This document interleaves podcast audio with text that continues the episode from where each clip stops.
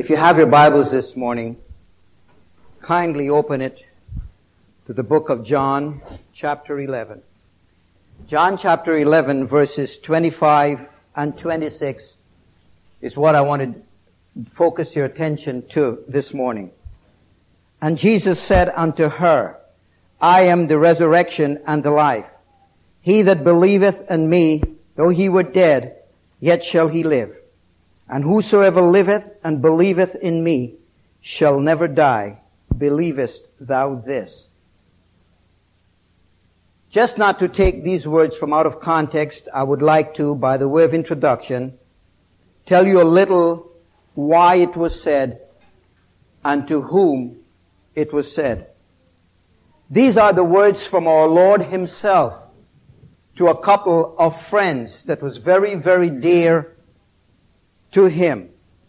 It was a time of great sorrow for the family of Lazarus. If you read the beginning of the chapter, you would see that the brother Lazarus of Martha and her sister had passed away, and Jesus heard the sad news because he loved this family. He held on to them very, very dearly and deeply. And through this conversation that went on with Jesus and the sisters of Lazarus, Jesus used these words, I am the resurrection and the life. He that believeth in me, though he were dead, yet shall he live. And whosoever liveth and believeth in me shall never die. A simple outline this morning as I've seen it from the text is a 4.1. First of all, I want to give this message a title, and that title is The Risen Christ. The four points is the person. Number one, the person. I am the resurrection. The second point is the plan. He that believeth in me. Third, the promise. Though he were dead, yet shall he live. And fourth, the power. And whosoever liveth and believeth in me shall never die.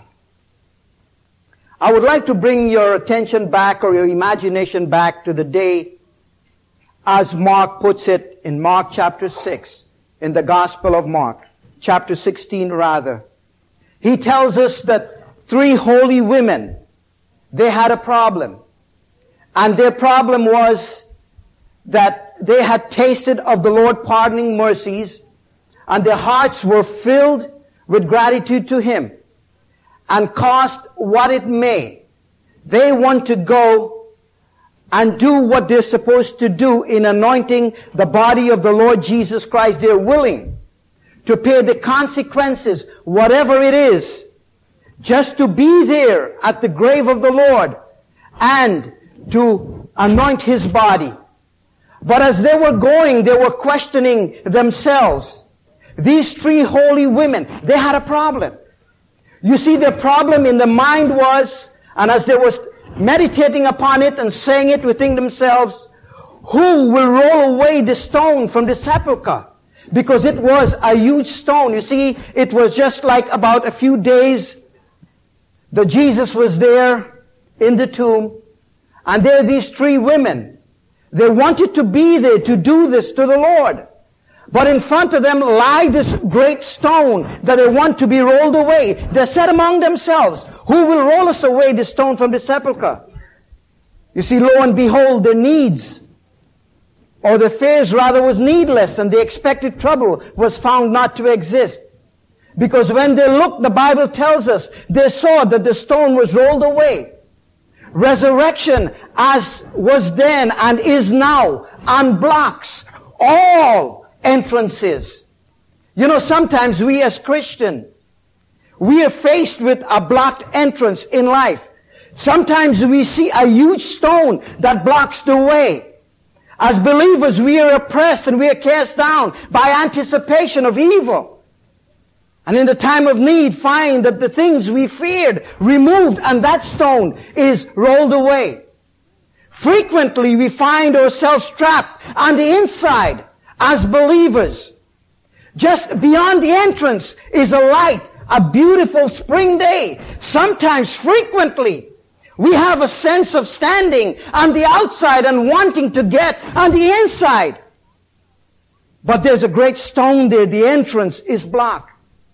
But praise God this morning that I can stand here and open the Word of God and tell you that Jesus Christ is risen. And through the resurrection, He has blocked all entrances. You see, the greatest words to man are Christ is risen. Christ is risen.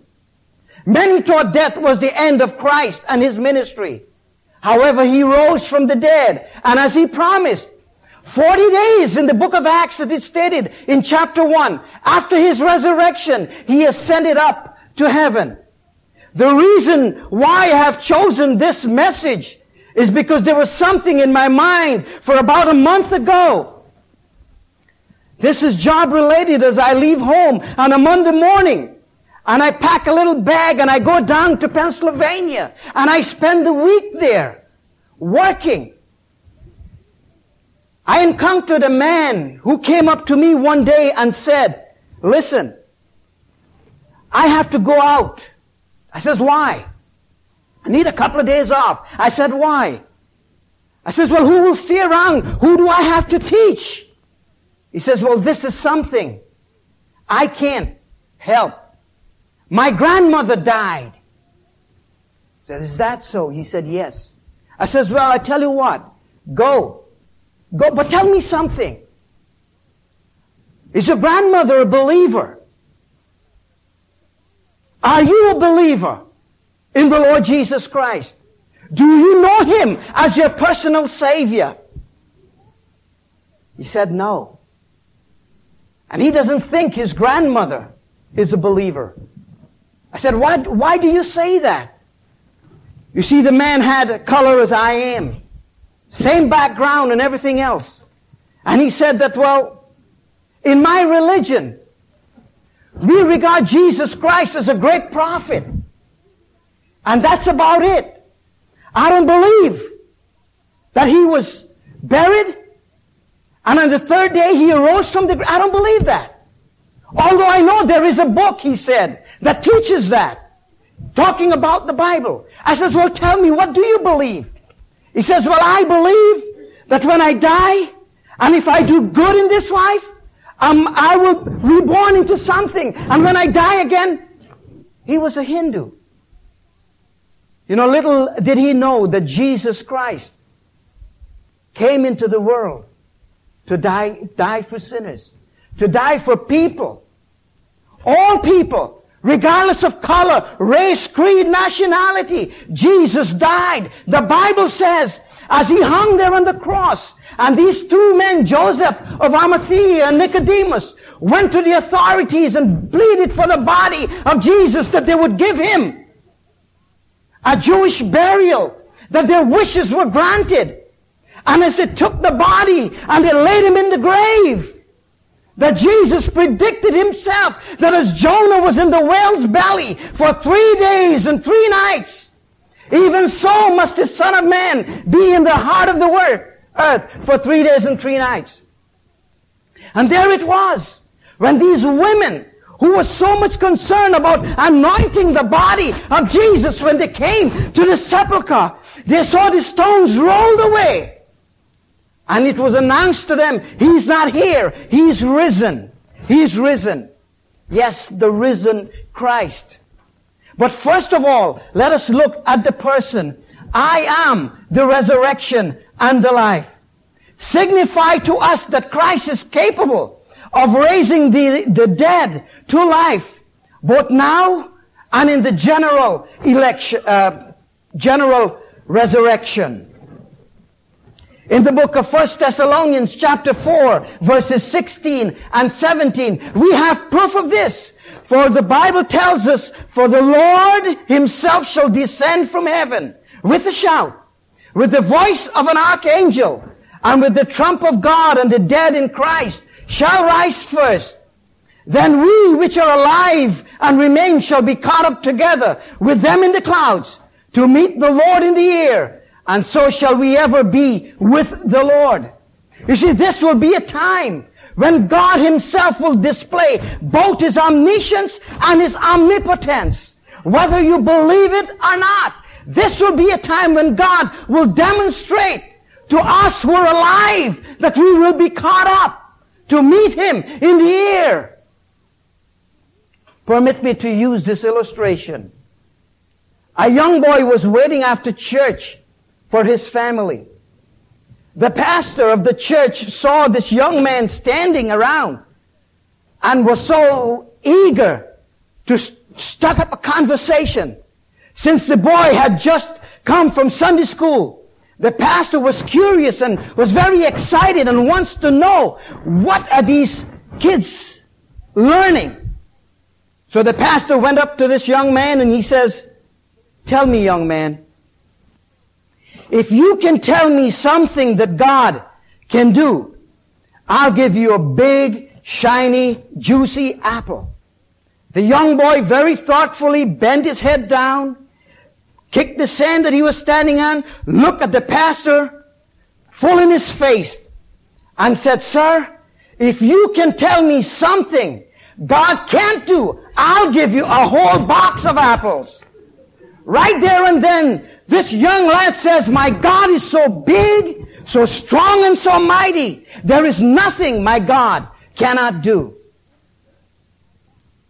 Jesus Christ is alive. In the person, I am the resurrection and the life.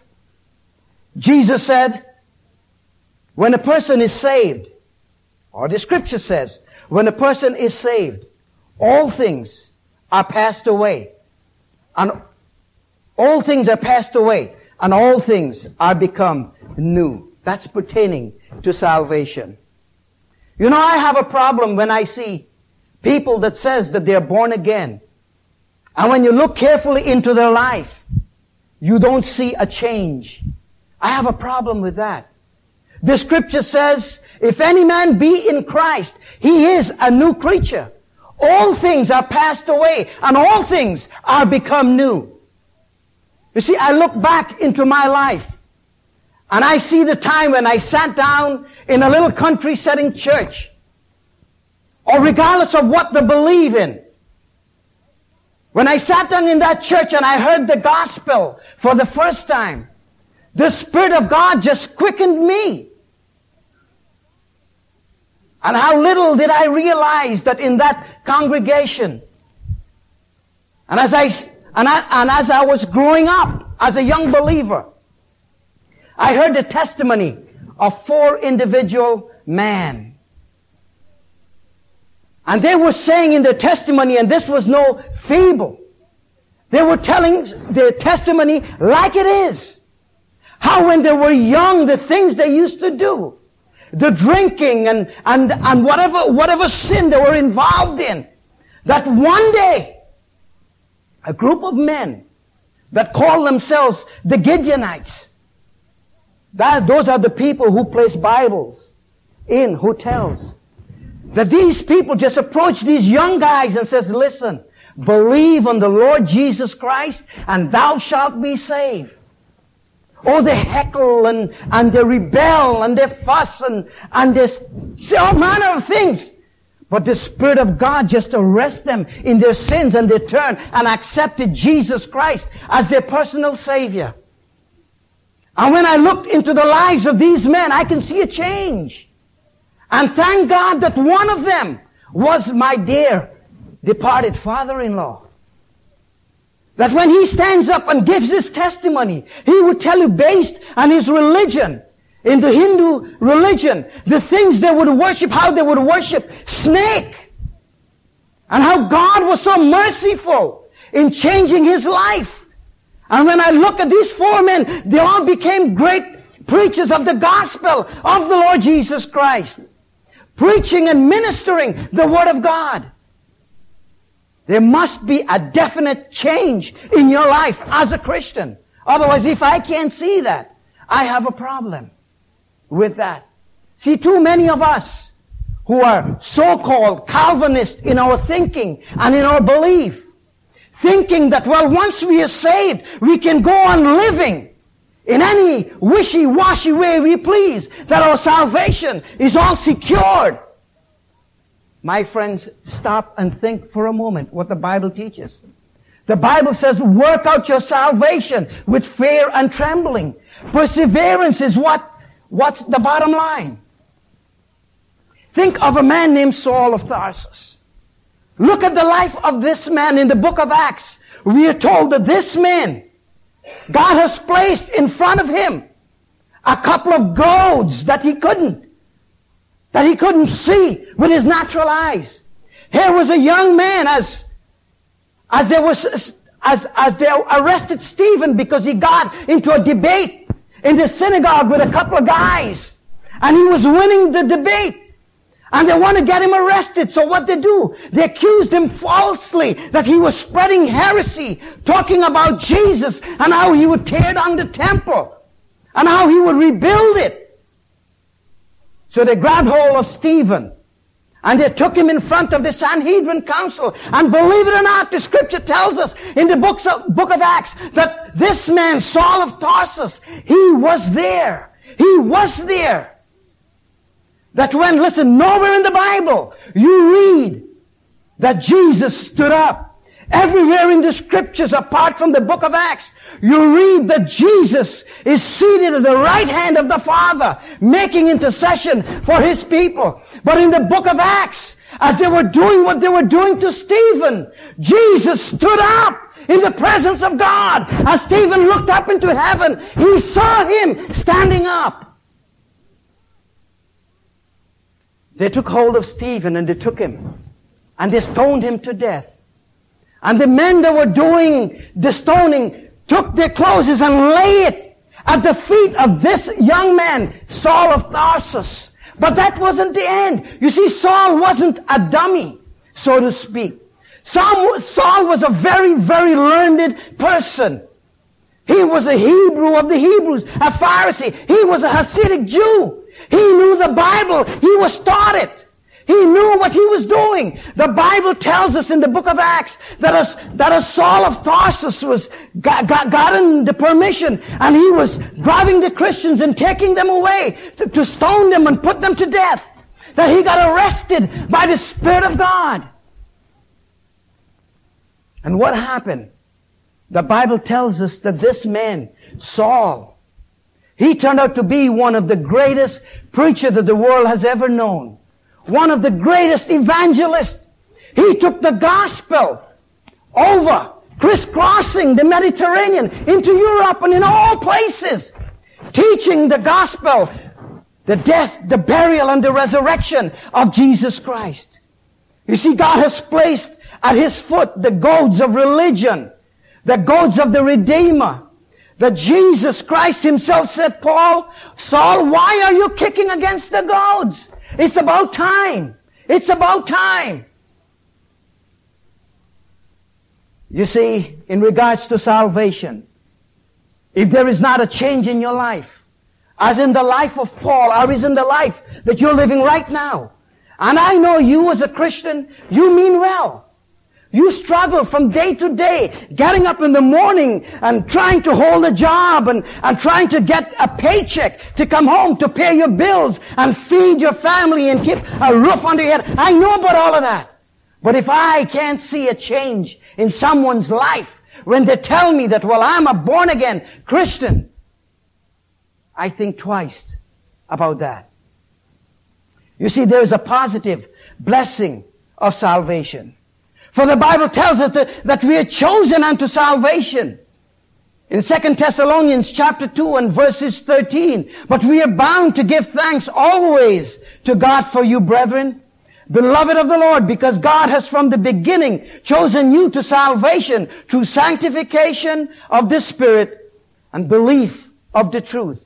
Salvation is not only we are chosen, but salvation, we are appointed to salvation. First Thessalonians chapter 5 and verse 9 says, For God hath not appointed us to wrath, but to obtain salvation by our Lord Jesus Christ. Not only Jesus Christ, the person that says, I am the resurrection and the life, Not only in salvation that there's a positive blessing in salvation, there's, he's also the sustainer. Not only does he save us from sin, but he keeps us from falling away to him. A little earlier I said that I got saved in a church. It's true. It was a church that practices and teaches Arminianism. That is, that teaches that one can lose their salvation. Well, I believed it for a little while. I was just a young Christian, young believer. I didn't know the truth. I read the Bible. I, I prayed. I studied the Bible, whatever little I can, trying to make, to make heads and tails and trying to understand it. Until I encountered the truth that once you are saved, you are saved for all eternity. And one day I remember got into a conversation with one of the pastor of the church and I says, listen, this is what the Bible teaches. How come you all are teaching that one can lose their salvation? His answer to me was, well, once in grace always winds up in a disgrace. Once in grace always winds up in a disgrace. What kind of language is that? What are you trying to say? He's trying to tell me that you can fall away and you can lose your salvation. But what does the Bible says? First Peter chapter 1 and verses 5, we are kept by the power of God through faith unto salvation ready to be revealed in the last time. Second Timothy 1.12 tells us, For thee which cause I also suffer these things. Nevertheless, I'm not ashamed for I know whom I believe and I'm persuaded that he is able to keep that which I have committed unto him against that day. Our salvation is sustained by Jesus Christ Himself. His death on the cross means a lot. He died once and for all for sin. See, I have something written down here that I must read to you. All who are chosen by God, redeemed by Christ and given faith by the Spirit are eternally saved. They are kept in faith by the power of the Almighty God and thus persevere to the end. I think this is a quote from John Gill himself. All those who are chosen by God, redeemed by Christ, and given faith by the Spirit are eternally saved. They are kept in faith by the power of Almighty God and thus persevere to the end. Not only is there the person, Secondly is also the plan. He that believeth on me, the text says. Jesus Christ himself says, he that believeth in me. What does that mean? Well, Romans 10, 9 and 10 answers that question. That if thou shalt confess with thy mouth the Lord Jesus Christ, and shalt believe in thine heart that God has raised him from the dead, thou shalt be saved. For with the heart man believeth unto righteousness, and with the mouth confession is made unto salvation. Man must believe in his heart. When he does this, he will practice the teachings of Christ. First of all, he would practice by having faith in the Bible. In the Bible. In the book of Hebrews, chapter 11. One of the greatest faith chapter in the Bible is Hebrews chapter 11. What is faith? The Bible explains it. Now faith is the substance of things hoped for, the evidence of things not seen. Though we can't see God, we must believe in Him. Hebrews 11:6 says, "But without faith it is impossible to please Him.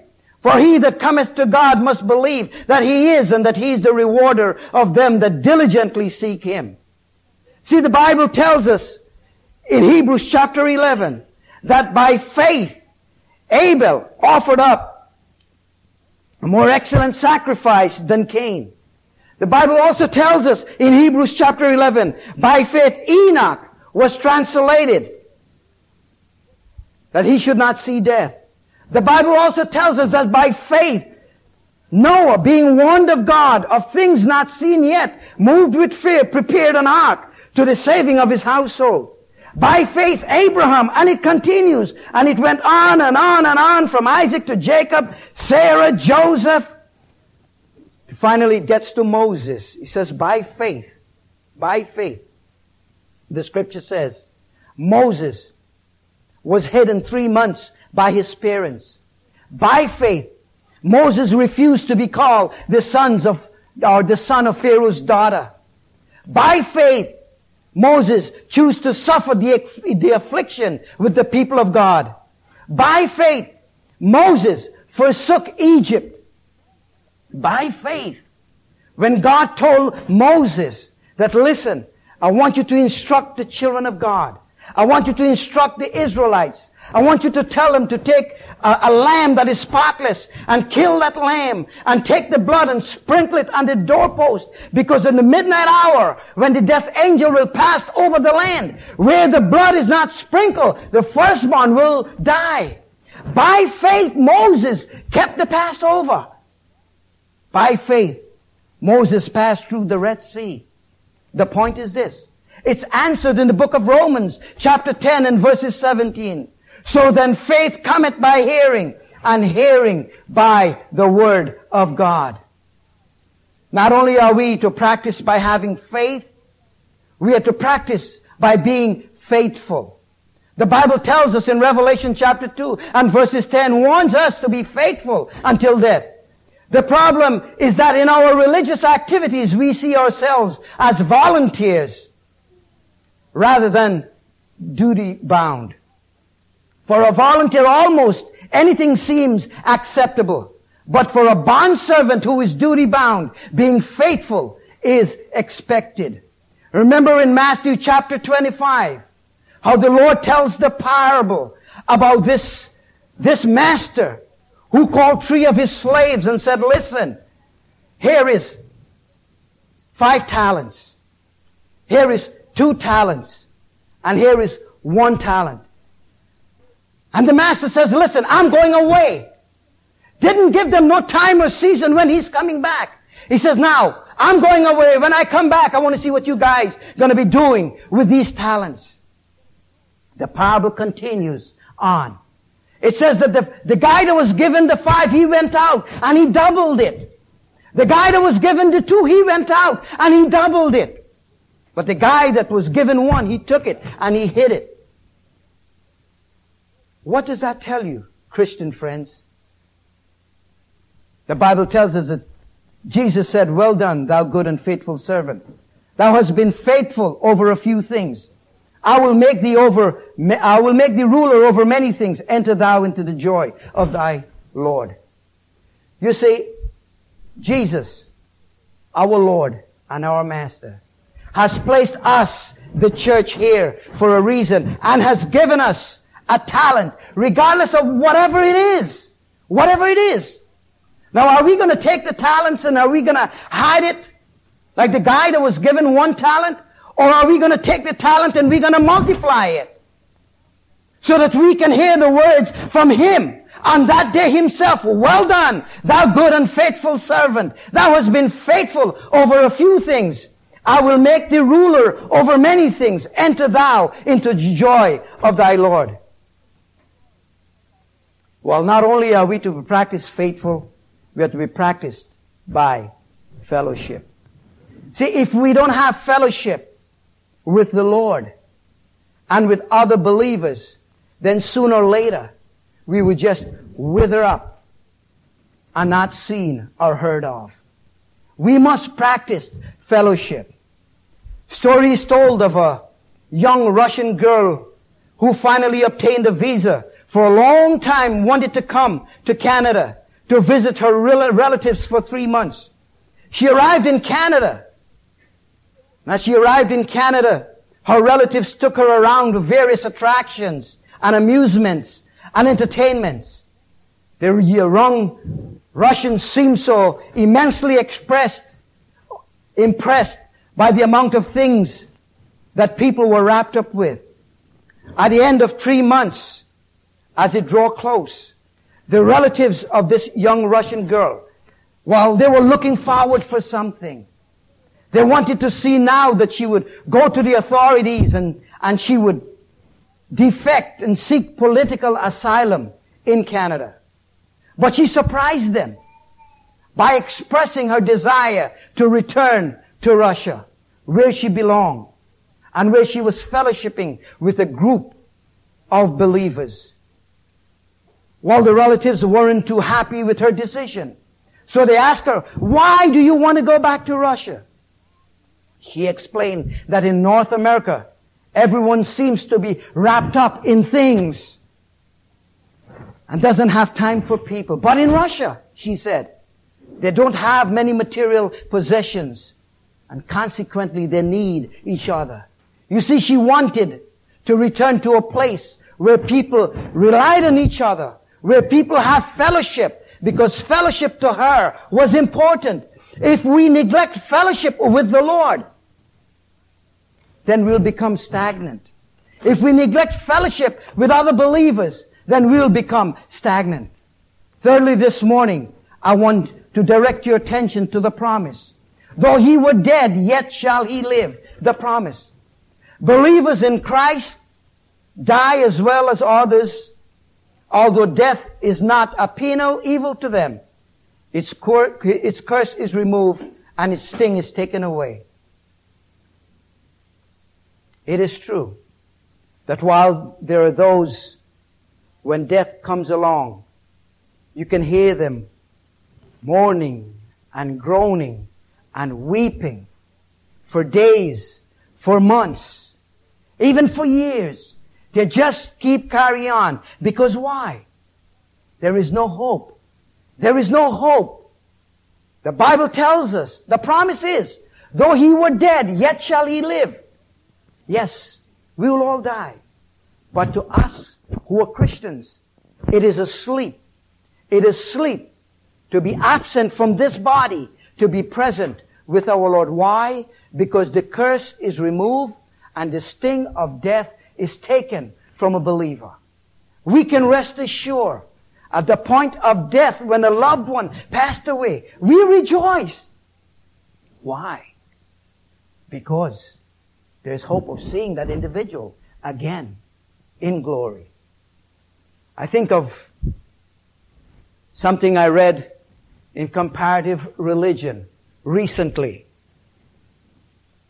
Do you realize that there are people who would bury their dead and once a year they would visit the dead and they would take food, perfume, and everything else and lay it by the grave.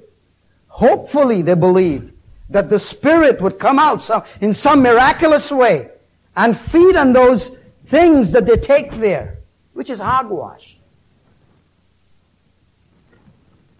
They do that in Japan. You see, once a year, the royalties, they go and visit the graves of the emperors and, and they take these things and, and they take it there and they placed it. Hopefully the dead would come and eat and, and, and, and, and have fellowship. It's not so. See, the dead is in there. It's not going nowhere. It's all rotted out and everything else. There's no hope. But to a believer, but to a believer, once we die, we passed from this life into something better. Something much more pleasant. Something much more than what we go through every day. There will be no sickness. There will be no sorrow. There will be no heartache. There will be no pain. We'll be there in the presence of God, worshiping Him and having fellowship with Him. I also read in comparative religion that in the Andes mountains of Peru, they're what you call the sun worshippers. That these people will take their dead and they would find the highest mountain that they can walk up to and carry these coffins on their backs. And they would dig a hole out and they would bury their dead there. And once a year they would go and visit them. Why? Because their dead is in the ground or the dead is there. Not going anywhere. No hope for eternal life. But the Bible tells us the promises, though he were dead, yet shall he live. Live a life of happiness. As the psalmist says in the 16th chapter and the 11th verse. Thou shalt show me the path of life. In thy presence is fullness of joy. At the right hand there is pleasures forevermore. You see, happiness can only be achieved by being satisfied. Happiness can only be achieved by being satisfied. And if you're not in Christ, you'll never be satisfied. Take a look around you, those who are not believers, those who, who are not born again Christians. You would see people just trading off tranquilizers, prescriptions.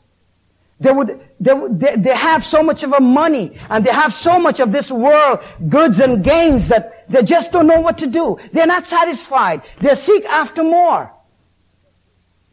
You know, it is like someone telling you, hey, you want to find easy street?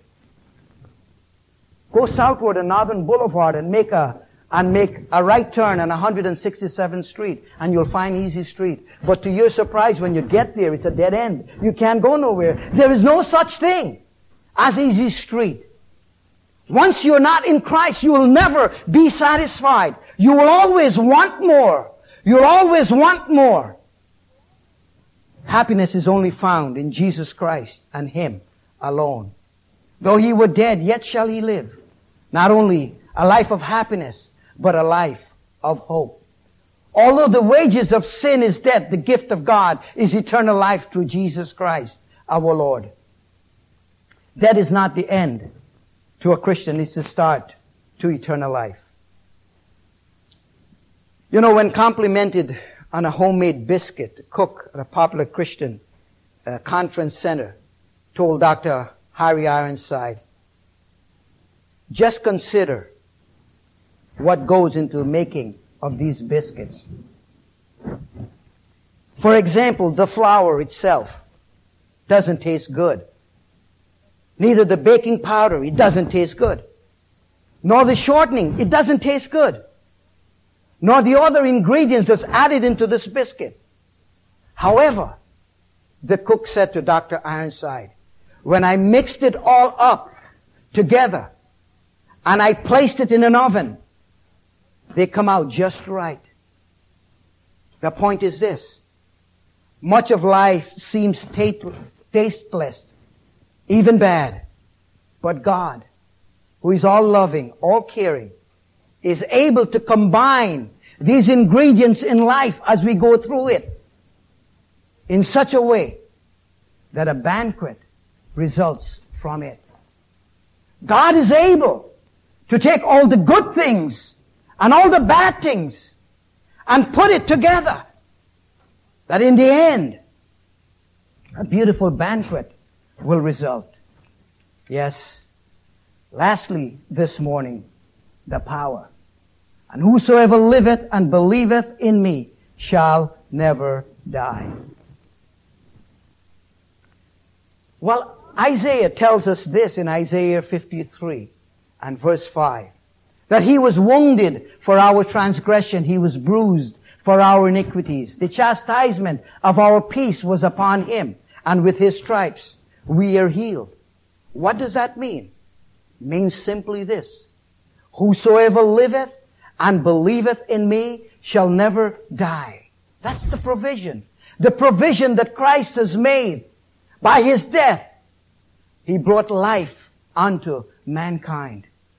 You see, the provision was there even from the Old Testament days until Jesus, the Messiah, came on board. He came on the scene, fulfilling, fulfilling it. The provision was there. Run your imagination back, or your thinking back to the book of Numbers, with the children of Israel leaving Egypt. And as they complained and murmured in, in Numbers chapter 21, the Bible tells us they start murmuring and they start complaining about the food and about everything. You see, I think that they were worse than Lot's wife. Lot's wife looked back and she became a pillar of salt. But these people, they were always looking back in Egypt to see what the good times, or the good food rather, that they were having there and all the abundance of things that they murmured and complained throughout their wandering years. What does the Bible says? The Bible says that God sent in their midst fiery serpent and it bit them and they were dying. And then they realized that they have sinned and they went to Moses and they pleaded and they confessed to him that they have sinned.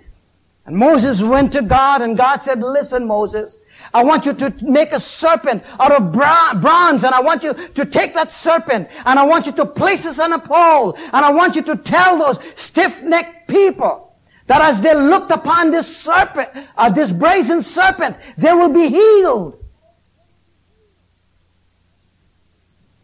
And Jesus himself tells us in John chapter 3 and verses 14 that as Moses lifted up the serpent in the wilderness, even so must the Son of Man be lifted up. Yes, not only the power and whosoever liveth and believeth in me shall die, the provision, also the promise. John 5:24 states, "Verily I say unto unto you. He that heareth my word and believeth on him that sent me hath everlasting life, and shall not come into condemnation, but is passed from death unto life. By believing in Christ, we pass from death to life. Faith in Christ means that we will not stand with the condemned at judgment. We will not stand with those that are condemned for hell at the judgment. Because the Bible tells us so. Then also the plan, Isaiah 55 and verses 7 explains it so, so, so beautiful. Let the wicked forsake his way and the unrighteous man his thoughts. And let him return unto the Lord and he will have mercy upon him and to our God, for he will abundantly pardon. See, man must be willing to abandon wickedness and to trust Christ. The Bible says repentance toward God and faith toward our Lord Jesus Christ. The book of Acts chapter 20 and verse 21 states that. Repentance toward God. That's the plan. Let the wicked forsake his ways and the unrighteous man his thoughts and let him return unto the Lord. Repentance toward God and faith toward the Lord Jesus Christ. The Bible also says, believe on the Lord Jesus Christ and thou shalt be saved. That is the plan. That is the plan. And whosoever liveth and believeth in me shall never die. Acts 16, 31. And in John 1.12 it tells us, but as many as received him, to them gave he the power to become the sons of God, even to them that believe on his name. See, in conclusion this morning, when the risen Christ is with us, we need not be afraid. As Psalm 23 and verse 4 states, Yea, though I walk through the valley and the shadow of death, I will fear no evil. For thou art with me, thy rod and thy staff, they comfort me.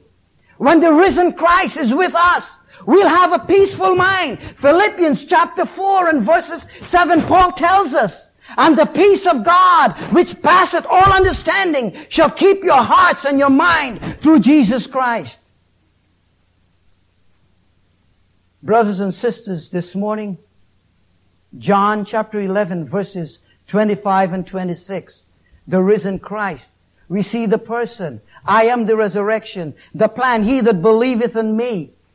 And we see the promise, though he were dead, yet shall he live. And the power, and whosoever liveth and believeth in me shall never die. Shall never die. There is a hymn that I love that we sing only and Easter time, He lives. He lives. Christ Jesus lives today. You ask me how. I know He lives. He lives within my heart. Shall we pray? Our Father in heaven, we thank you this morning, God, that Jesus Christ is alive. And Father, He's seated at your right hand and He's making intercession for us. Father, how we thank you and how we praise you we glorify your holy and your precious name. Lord, thank you for him. Thank you for his obedience in dying for us life. Father, this morning we give you praise. We give you glory. Lord, if there is anyone in the midst of us who do not know the Savior, Father, I pray that your word will give them assurance that Jesus is risen. He's alive. And by believing and trusting in Him, they can have that eternal life. Because in His name we pray. Amen.